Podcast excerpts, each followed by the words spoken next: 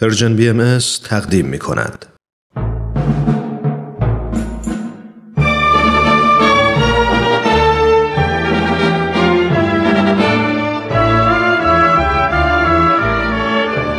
رادمردان جاوید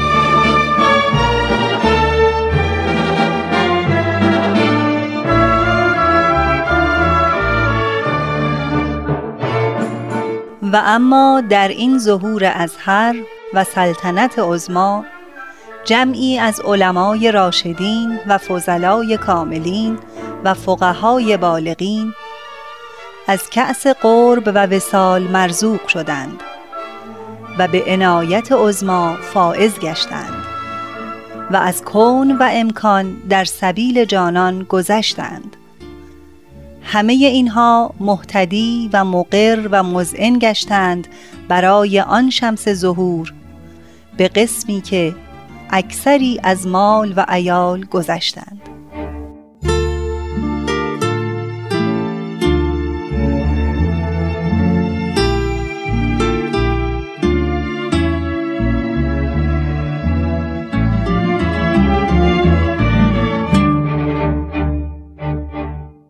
همراهان عزیز درود بر شما. امیدوارم هر جا هستید سلامت و شاد آماده شنیدن یکی دیگر از قسمت‌های مجموعه رادمردان جاوید باشید. ما در این مجموعه تلاش می‌کنیم تا شما را با سرگذشت تعدادی از علما و روحانیونی آشنا کنیم که هر کدام در زمان خود منشأ فضل و دانش و علم بودند. همگی آنها از احترام و عزت و رفاه و آسایش برخوردار بودند. اما در مقطعی از زندگی خود و وقتی با آین بابی و بهایی مواجه شدند پس از جستجو و تحقیق و از روی انصاف به آین جدید ایمان آوردند. از همان زمان همه آنچه را به دست آورده بودند از دست دادند و رنج و سختی ها را با سعه صدر تحمل کردند. حتی بعضی از آنها در این راه جان شیرین خود را از دست دادند. هفته گذشته به آنجا رسیدیم که بعضی از اشرار در اردکان تلاش کردند تا از شیخ علی مجتهد محل فتوای قتل ملا عبدالقنی را بگیرند.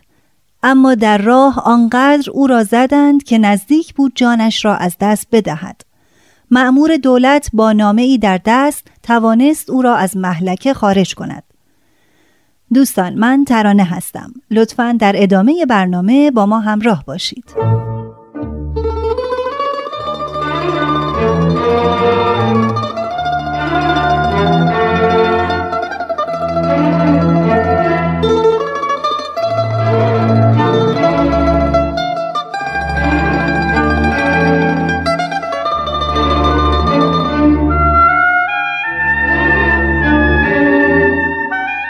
اولین کسی که از خانواده به منزل بازگشت خواهر ملا عبدالغنی بود که فرزند پنج ساله ملا را از مکتب فراری داد و از بیراهه به منزل آورد. آنان وارد که شدند ملا را دیدند که به یک قطعه گوشت بیشتر شباهت دارد تا به یک انسان. چرا که تنها جایی که از بدن او سالم مانده بود بینی ملا بود. باقی اندامش به کلی در هم کوبیده و مجروح شده بود. یک چشمش از جای خود بیرون آمده و روی صورتش افتاده بود. یک ساق پایش هم تا نیمه بریده شده بود. از تمام زخمهایش خون جاری بود. دکتر عبدالخالق ملکوتیان پسر ملا عبدالغنی می‌گوید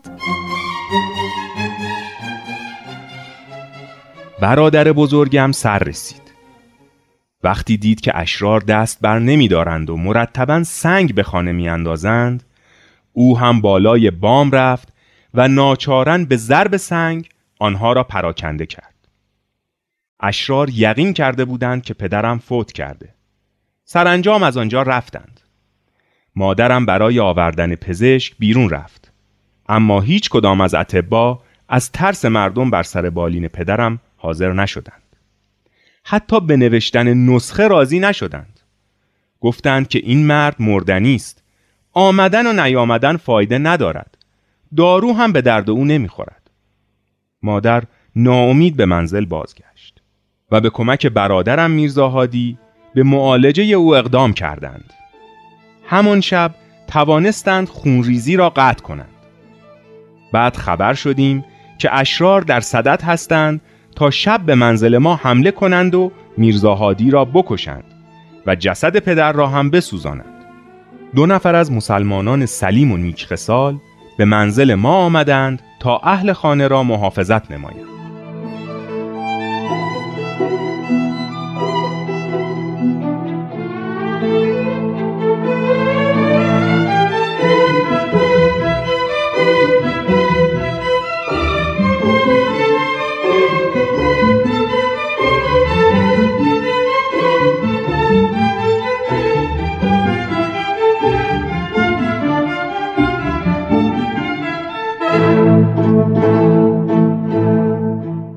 فردای آن روز زنی به منزل یکی از علمای اردکان رفت و گفت آقا من دیشب خوابی دیدم. منت گذارید و برایم تعبیر کنید. بگو ببینم چه خوابی است. انشاالله که خیر است. در خواب دیدم سه نفر آدم بزرگوار با عصا و لباس و امامه سبز با وقار تمام از دروازه وارد شدند و از من راه منزل ملا عبدالغنی را پرسیدند. من گفتم او که بابی بود شخص خوبی نبود. آنها گفتند نه اشتباه می کنی. او بسیار آدم خوبی بود. من هم خانه ملا عبدالغنی را نشان دادم و آنها وارد منزلش شدند. خب خب باجی خانم این خواب را برای من که گفتی بس است حق نداری جای دیگر بگویی اگر بشنوم که به کس دیگر هم گفته ای حکم می کنم تا زبانت را ببرند. فهمیدی؟ فهمیدم آقا نمی‌گویم. به هیچ کس نمی‌گویم.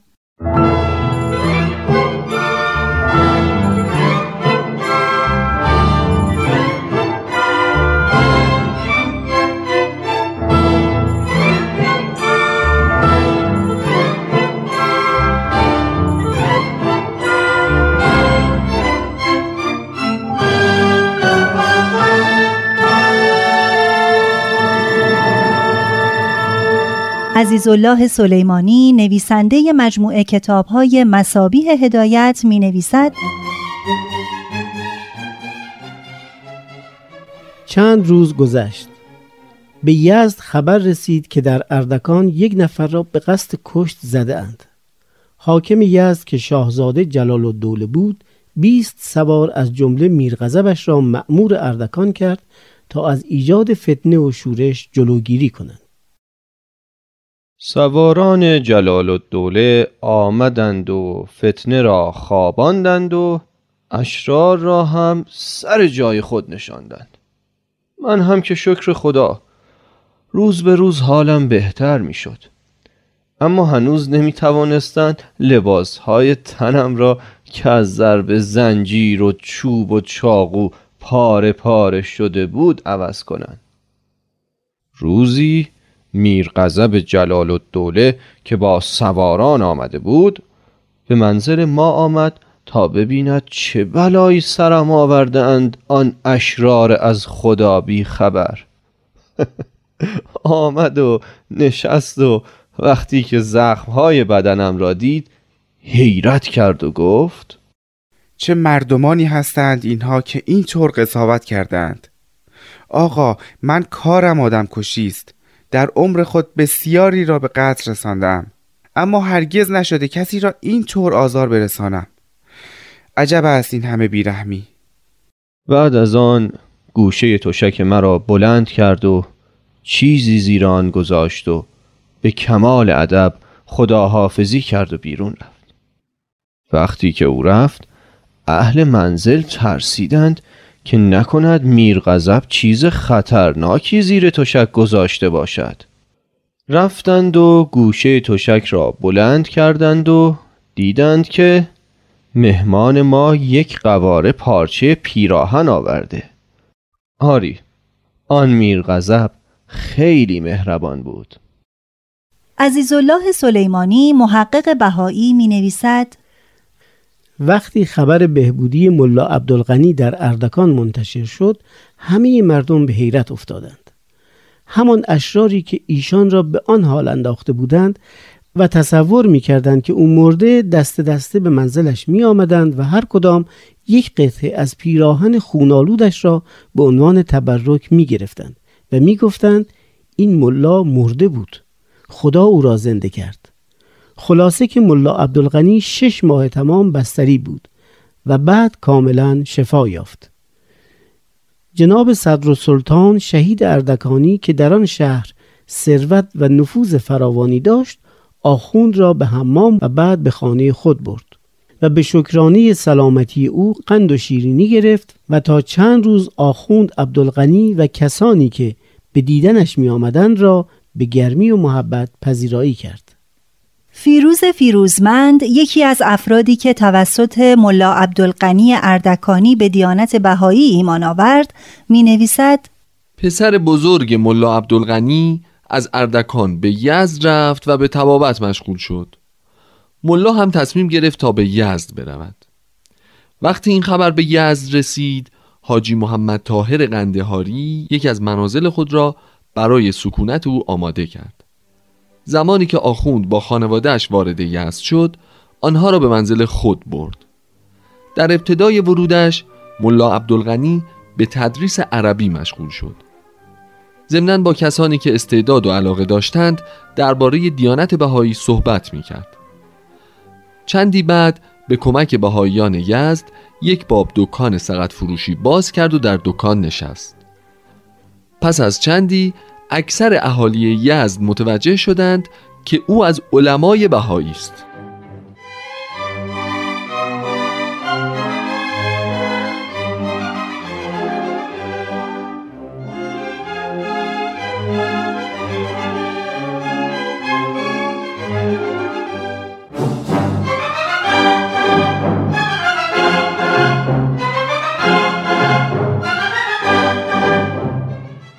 در یزد شیخ محمد جعفر نامی بود از اهالی سبزوار که یکی از مسببین قتل هفت نفر از بهاییان یزد بود. او از مجتهدین محل بود که به فساد اخلاق و ارتکاب اعمال خلاف شهرت داشت. وقتی که وصف ملا عبدالقنی را شنید شخصی را فرستاد و به آنها پیغام داد که بیایید نزد من که می‌خواهم شما را ببینم و قدری با هم صحبت کنیم. ملا عبدالغنی پاسخ داد. ای آقا اگر می‌خواهی صورت من را ببینی که من یک آخوند بسیار زشتی هستم لطفی ندارد دیدار من. اوقاتت ضایع می شود اگر هم قصد بابی کشی داری شهر خودت که بابی زیاد دارد.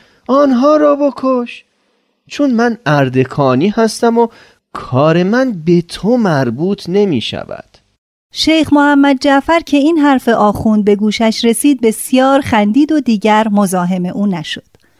باری ملا عبدالقنی مدتی به دکانداری مشغول بود. با اکثر مشتریانش که می‌دانستند او بهایی است درباره آین جدید صحبت می کرد. این امر به مزاق بعضی از مردم شهر که متعصب بودند خوش نمی آمد. به در دکان می آمدند و به او فهاشی می کردند. بعضی از بهاییان او را ملامت می کردند. آقا عبدالغنی آخر چرا شما اینقدر بیحکمتی می کنید؟ با هر کس صحبت می کنید. بسیاری از این نفوس قابلیت فهم و درک حقیقت را ندارند. لاقل با کسانی وارد مذاکره شوید که شعوری داشته باشند و فرمایشات شما را بفهمند. نباید اینقدر در کار خود بیپروا باشید. اسرار الهی را به همه کس نمی‌توان گفت. به عاقبت کار خود بیاندیشید. عیبی ندارد جانم. من با همه کس از هر طبقه و جمعیتی صحبت می کنم همه را از ظهور دیانت جدید آگاه می کنم همه باید بدانند که خداوند در این زمان پیام تازه‌ای فرستاده. شاید در میان این افراد پیدا شوند اشخاص لایقی که صاحب درایت و مستعد آگاهی باشند. نگران من نباشید هرچه خدا بخواهد همان می شود حاج محمد طاهر مالمیری می نویسد مدتی گذشت. سر و صدای مخالفین ملا عبدالغنی از جرأت و جسارتش بلند شد. بهاییان صلاح دیدند که او مغازه را ببندد و در خانه بنشیند. او هم به تدریس جوانان بهایی پرداخت. ضمناً اگر شخص علاقمند مستعدی برای تحقیق و جستجو درباره دیانت بهایی به او مراجعه می کرد با او صحبت می کرد. همیشه قبل از آنکه وارد مذاکرات جدی با محققین شود با آنان شوخی می کرد و از نکات علمی و ظریف ادبی استفاده می کرد. یک بار یک جوان زرتشتی به نام اردشیر هزاری را نزد او بردند. آن جوان وقتی که ایشان را با لباس آخوندی دید قیافش در هم رفت و در ورود به مجلس تردید کرد. ملا عبدالغنی فورا پیش پای او برخاست و با لطف و محبت او را نشاند و از سماوری که در اتاق می جوشید یک فنجان چای برای او ریخت و جلوی او گذاشت. ملا وقتی آن جوان چای خورد بدون آنکه تهمانده چای را بیرون بریزد دوباره در همان فنجان چای ریخت و خودش نوشید. جناب ملا از فنجان من چای نوشیدید؟ مگر مرا نجس نمی‌دانید؟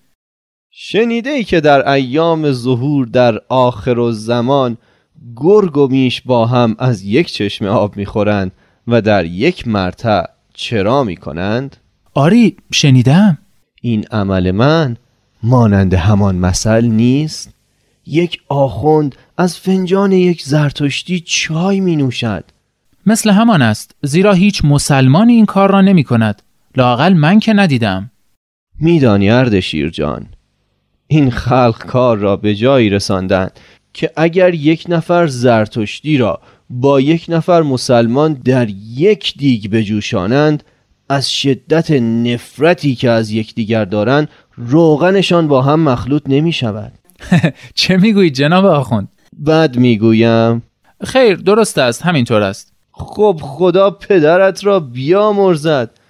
می‌خواهم بگویم کلام حضرت بهاءالله چنان افراد بیگانه را با هم متحد فرمود و قلوب و ارواح آنها را به یکدیگر ارتباط داد که هیچ قوه‌ای نمی‌تواند ما بین آنها جدایی بیاندازد.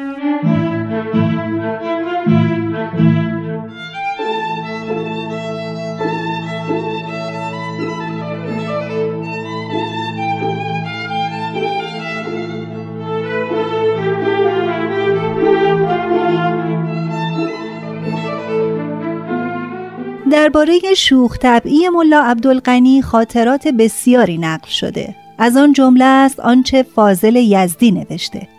یک بار جناب حاجی واعظ قزوینی که از فوزلای قزوین بود برای دیدار با بهاییان یزد به آن شهر سفر کرد.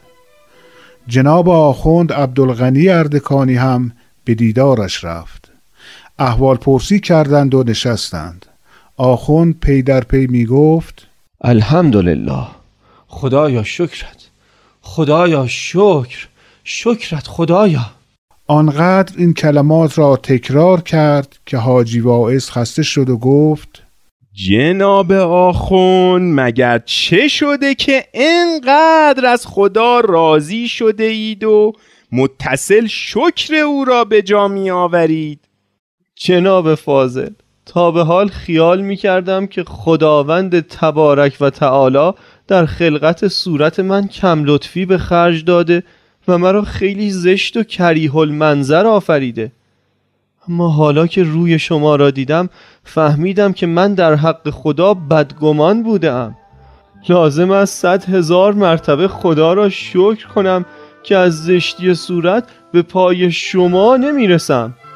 و الحمدلله که صاحب چشم هم هستم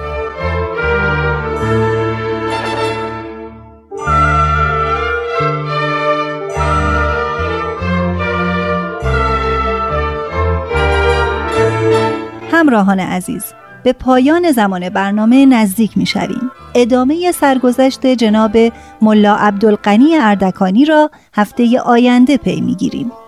امیدوارم مثل همیشه با ما تماس بگیرید و درباره این برنامه اظهار نظر کنید. تلفن ما 201 703 671 88 88 منتظر دریافت نظرات و پیشنهادات شماست. تا برنامه بعد بدرود